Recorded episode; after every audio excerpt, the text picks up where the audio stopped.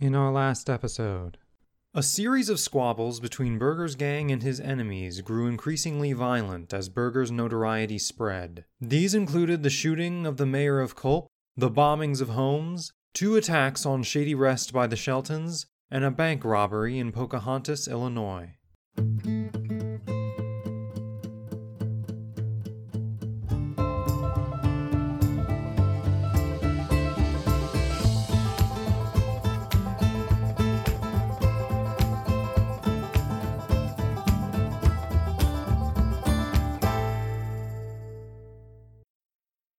A Knight of Another Sort Prohibition Days and Charlie Birger by Gary DeNeal. Chapter 20 The Death of Joe Adams.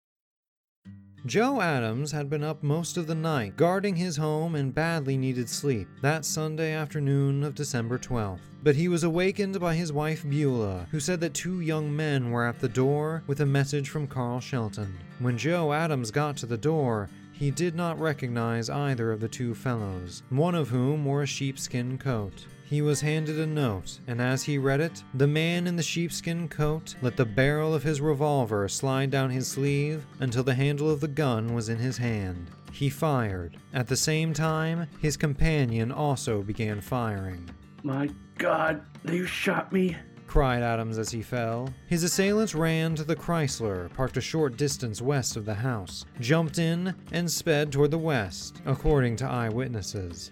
A half hour later, Joe Adams was dead. Arlie O. Boswell and Maurice Potter were having their supper at the BBT room in Marion when Charlie Birger arrived. When the gangster asked Boswell who had been killed at West City, the state's attorney replied that he wasn't aware of any killing, but that he would phone Franklin County Sheriff James Pritchard and find out. Together, the two men went upstairs to Boswell's office to make the call. From the other end of the line, Jim Pritchard said that Joe Adams had been shot to death. Pritchard and Franklin County State's Attorney Roy Martin thought they knew who had Adams killed, as did Gus Adams and Joe's widow Beulah. At the coroner's inquest the following night, Mrs. Adams appeared to have no doubt about the matter. Many times Birger had called to threaten her husband, she said. Once, hearing the all too familiar voice on the telephone, she had asked, Won't we do? referring to herself and the two children. Taken aback, the caller protested that women and children had nothing to fear from the guns of the Birger Gang. Ever thoughtful of the welfare of others, Charlie even suggested that she take out some insurance on her husband's life. Alonzo Norris and his family lived across the street from Birger. The day after Adams was murdered, Mrs. Norris concluded some meanness had occurred the night before because the cars parked at Birger's house seemed unusually muddy and guns were stacked on the lawn. Later that day, she learned of the Adams killing. A reporter from the International News Service placed a call to Birger's home with the inevitable question Who killed Joe Adams? With just a touch of indignation, the gangster replied, I don't know who killed Adams, but I'm certainly glad Adams was killed. Everyone comes to me and asks who did this and that. What am I, a detective for Southern Illinois? What the hell does anybody care who killed Adams? The state's attorney and sheriff of Franklin County very much cared, but they had no evidence. In the minutes before his death, Adams had told his wife that he could not recognize his assailants. Their daughter, Arian, who had chased the men toward their automobile, indicated to reporters that Birger himself might have been one of the men. More credence was placed in a statement by Gus Adams, and upon his testimony that he might know who wrote the note that Joe Adams was reading when he was shot, the inquest was postponed until the following night. At that time, it became clear that Gus's one man investigation had ended where it began in speculation. Still, the note remained close at hand, intriguing as ever. Having little else to go on, Roy Martin studied the scrap of paper. There was little in the wording to offer much hope. East St. Louis, Illinois, January. Friend Joe, if you can use these boys, please do it. They are broke and need work. I know their father. C.S. Only the day before the Adams murder, Carl Shelton was freed on $60,000 bond at Peoria, where he had been held as a suspect in the robbery of a mail messenger in Collinsville in 1925. Four days later, he was arrested in St. Louis. After several hours of intense questioning by the St. Louis police, and particularly by Police Chief Gerk, the Southern Illinois gang leader reportedly cried into his handkerchief. Art Newman was later to capitalize on the incident by referring to Carl as a crybaby. Actually, he had a lot to cry about. His interrogation by the police, in fact, had resulted from his placing himself in their custody. After receiving a call from the East St. Louis police saying that Birger and one of his men were driving up to St. Louis to kill him. Seeking refuge, the affable bootlegger had found only harassment and salt for fresh wounds. He was fingerprinted, then ordered out of town. The following day brought Shelton even more troubles. He was arrested by the government and charged with having driven a stolen car into Madison County. His bond was set at $5,000. As a final insult, the local authorities again arrested him for questioning about the counterfeit $20 bills circulating in East St. Louis. All this bother and embarrassment came when he could have avoided it all by going to Franklin County, where his name still commanded respect. Certainly, he should have attended Joe Adams's wake. Humiliating as it was, his time in St. Louis was not completely misspent, however. According to Art Newman's account, published a short time later, Birger had dispatched two of his lesser known gang members to the mayor's wake in the unlikely event that Carl did appear. Peace was denied the sinner, but the righteous fared no better. While Carl Shelton was recovering from his first round of questioning under Police Chief Gerk's fiery eye, a minister of the gospel was in the process of having his car stolen in Marion. Wednesday night prayer meeting at the Warder Street Baptist Church found Reverend J.W. McKinney interspersing his rendition of the gospel with a heated denunciation of the local authorities, and in particular Arlie O. Boswell. In all likelihood, the congregation liked their minister's style, for they had just bought him a brand new four door red Chevrolet coupe. That night during the services, a thief turned the keys in the car in a promising direction and drove away in the vehicle. The next morning, as was his custom, Boswell stopped by his favorite barbershop for a shave. He was not particularly surprised to hear from one of the patrons that his funeral had been preached the night before by Reverend McKinney. Fresh from his barber's daily services, the state's attorney stopped next at the sheriff's office, as he usually did each morning. to learn who had been killed that night and all about it. So I knew what I had to do. On this particular morning, a man with his back to the door was, in Boswell's words, raising hell. Good morning, Reverend McKinney. You seem to be excited about something. Said Boswell, and the following conversation ensued. Excited? Why shouldn't I be? A poor man like me having my new automobile stolen and the officers doing nothing about it. Brand new car, huh? Will you cooperate with me on this? I'll do anything to get my car back. Anything? Okay, you be here at 9 o'clock. At nine or shortly thereafter, the two men were motoring east. Where are we going? The minister asked as they drove through Crab Orchard. Oh, we might end up in Harrisburg or some other seaport. Came the reply. Actually, their destination was near at hand. Oh my god. Oh my god. Exclaimed McKinney as they pulled in at the barbecue stand. This is Birgers. I can't be seen here. Sputtered McKinney. Well, if you can't, how do you think I can? was the attorney's reply. He failed to mention, of course, that he, Judge Hartwell, and Charlie Birger had met a short time earlier with Illinois Supreme Court Justice W. W. Duncan in Duncan's office in Marion. As gruff as he was shrewd, Duncan had informed Birger that he wanted an end to the murders and car thefts and other crimes that were plaguing Williamson County. In answer to his charges, Birger very coolly said that while he knew nothing of the crimes referred to, he would do everything in his power to help solve them. All they had to do was ask. Although no one in the room believed a word he said, the fact that he was so pleasant and reasonable was encouraging. Moreover, Boswell felt that if this super salesman of a gangster could help solve this particular crime without implicating himself, he would do so, if only for the favorable publicity. The state's attorney also believed they would find the stolen coupe at Shady Rest. As they got out of the car, a man stepped from the barbecue stand. Boswell asked him if Birger was around. Smart Alec. Replied Ray Highland, better known as Izzy the Jew. You know better than to come out here and ask about Mr. Birger. No, get going. By way of answer, Boswell sent a well directed right to Izzy's jaw and sent the East St. Louis gangster sprawling. Dazed though he was, Highland was still alert enough to reach for his pistol, but when he did so, Boswell stomped hard on his gun arm, breaking it, he later was told. Still game, Highland started to reach for his other gun with his left hand, only to hear the man standing over him promise to rearrange his countenance if he did so. Highland acquiesced, and both of his guns were placed in Reverend McKinney's hands for safekeeping. When Highland got up, Boswell said, I'm sorry I didn't introduce myself. I'm Arlie O. Boswell, the state's attorney. You tell Birger for me that I want that car by 3 o'clock this afternoon. It must not be stripped, nor do I want to be informed that it was burned up. I want it in toto. In their quick tour of the premises, the visitors saw but did not enter the pit where the cocks and dogs fought, I wasn't that big a damn fool. said Boswell. As they drove back to Marion, Reverend McKinney seemed lost in thought. You scared me to death. He said at last, adding, That man could have killed you.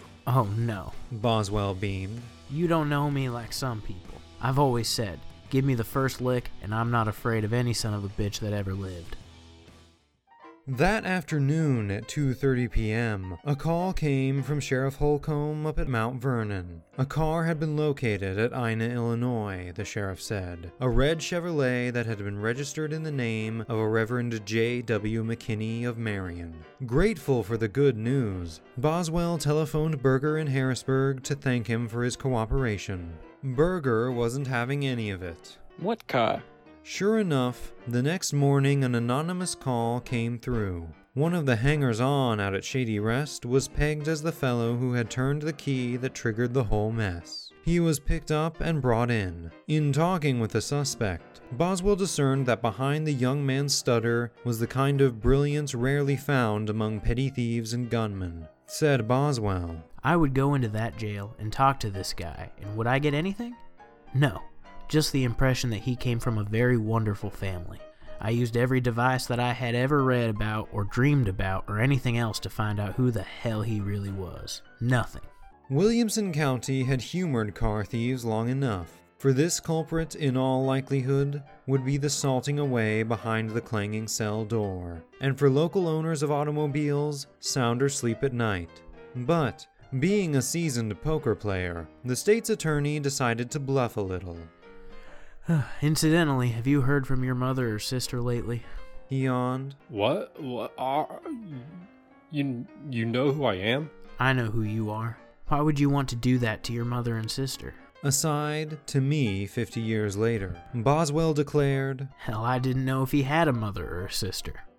Your mother is coming out. Do you want your sister to come too? That did it. A son of one of California's leading architects, the young man had left Stanford University because his speech defect had made him a laughingstock on campus, or so he thought. This impediment, he felt, was also embarrassing his sister, who had only recently been elected university queen. Convinced by newspaper accounts that the Birger Gang of Southern Illinois was the ideal refuge for such social misfits as thieves, murderers, and stutterers, the young man had journeyed east to notorious Shady Rest. There, he had set about proving himself by stealing a car. To his great dismay, however, he soon discovered that the other social misfits were as quick to jeer at his defect as were his former classmates, perhaps quicker. They certainly did so with less wit. Of course, he wasn't a gangster any more than me or you. I dismissed the case. Said Boswell, plainly satisfied with his decision. For years, he received a Christmas card from the former car thief, now an architect on the West Coast. Someone had given Sheriff Coleman a tip that several gunmen had been seen in a house and bootlegging joint in Herrin that was operated by Jackie Williams, who was also known as Ali Pedro. The morning of December 27th saw the sheriff and his deputies setting out to confirm this rumor, and in the process, they managed to capture four gunmen, four pistols, and two stolen cars. That day, the Marion Daily Republican identified the four being held in the local jail as Ray Highland of Chicago, James Madison of Missouri, and George Brown and Clarence Williams of Kentucky. Ray Roan was picked up later. Brief though the account was, It contained many inaccuracies. Ray Highland was from East St. Louis, and Orrin Coleman had merely mistaken Alton B. Parker, Danny Brown, for his brother, and Williams hailed from the coal mining region of Williamson and Franklin counties. Lack of evidence against Williams caused the charges against him to be dropped. For weeks, however, Jimmy Madison remained in the Marion jail, his true identity unknown. That afternoon, a coroner's inquest was in session at Benton for the fourth time in connection with the Joe Adams murder. This time, the jury found that Adams had died as a result of gunshot wounds inflicted at the hands of persons to the jurors unknown, and we recommend that Charles Birger be held as an accessory before the facts of such killing. A warrant was issued, and Sheriff Pritchard set about serving it. The scene thereupon shifted to Marion. With Coleman's morning raid fresh on his mind, Arlie O. Boswell did a bit of boasting just before leaving that night to attend the Illinois Association of States Attorneys annual convention in Chicago. I can safely say that there has been more actual work done in the way of conducting liquor raids and apprehending criminals during the last two weeks by the Sheriff's Office than was done previously in the last two years. Still in the future was the most ambitious raid of all, a joint effort by Sheriffs Coleman and Pritchard, and it would occur the following night while Boswell was hearing himself praised in Chicago by the director of the Illinois Crime Survey, Arthur J. Lashley. In retrospect, Boswell felt he was not told of the raid because the two officers did not trust him. They believed his ties with the Birger gang were far too strong. Warrant in hand, Jim Pritchard, along with some deputies, drove to Marion on the afternoon of December 29th. At the office of Supreme Court Justice W. W. Duncan, he met with Orrin Coleman. A plan was devised for the arrest of Charlie Birger. As daylight turned to dark, one carload of Williamson County deputies, among them Special Deputy Homer Butler, then the city editor of the Marion Daily Republican, drove to a snow embankment just east of the barbecue stand. The rest of the six car caravan drove to Harrisburg with the warrant. If all went according to plan, Birger would be arrested at his home, presumably by Saline County Sheriff Lige Turner, who had previously been notified of the approaching delegation. Turner and his deputies would help escort the prisoner to the Saline Williamson County line, there turning him over to Coleman and Pritchard. The final few miles would end, according to this scenario, with Jim Pritchard turning the key on the door of Birger's cell at the Benton jail. As it turned out, the four men parked near Shady Rest, waiting for the arresting officers and their prisoner to appear, had no word from the others, and they became tired of waiting in the cold. The regular deputies wore bulletproof vests, but Butler, the newspaper man, had only a rifle and a cartridge belt. Finally, one of the deputies walked to a farmhouse to place a call to Sheriff Turner. Much to his dismay, he learned that the plan had been a total failure, and worse, that Coleman, who had accompanied Pritchard to Harrisburg, was probably back in Marion by that time. Although a sterling officer in many ways, Coleman was about as personable as a wounded rattlesnake, when he put his mind to it, so said his enemies, and probably some of his own men under their frozen breath. Trudging back to the car and its shivering occupants, the deputy made no effort to hide his disgust. After all, they had been there two hours. Stationed as they were between the very real cold and a possible confrontation with gangsters, the four men had every right to condemn their sheriff's lack of common courtesy. Blame for the failure of the plan itself was, in days following, largely credited to Lige Turner, who was friendly with, if not a friend, of Birger. Commenting later to a reporter, the gang leader said he had learned of the warrant early Tuesday, or several hours before the expedition began. Having been forewarned of unwelcome visitors, it had been an easy matter for him to be rabbit hunting that night.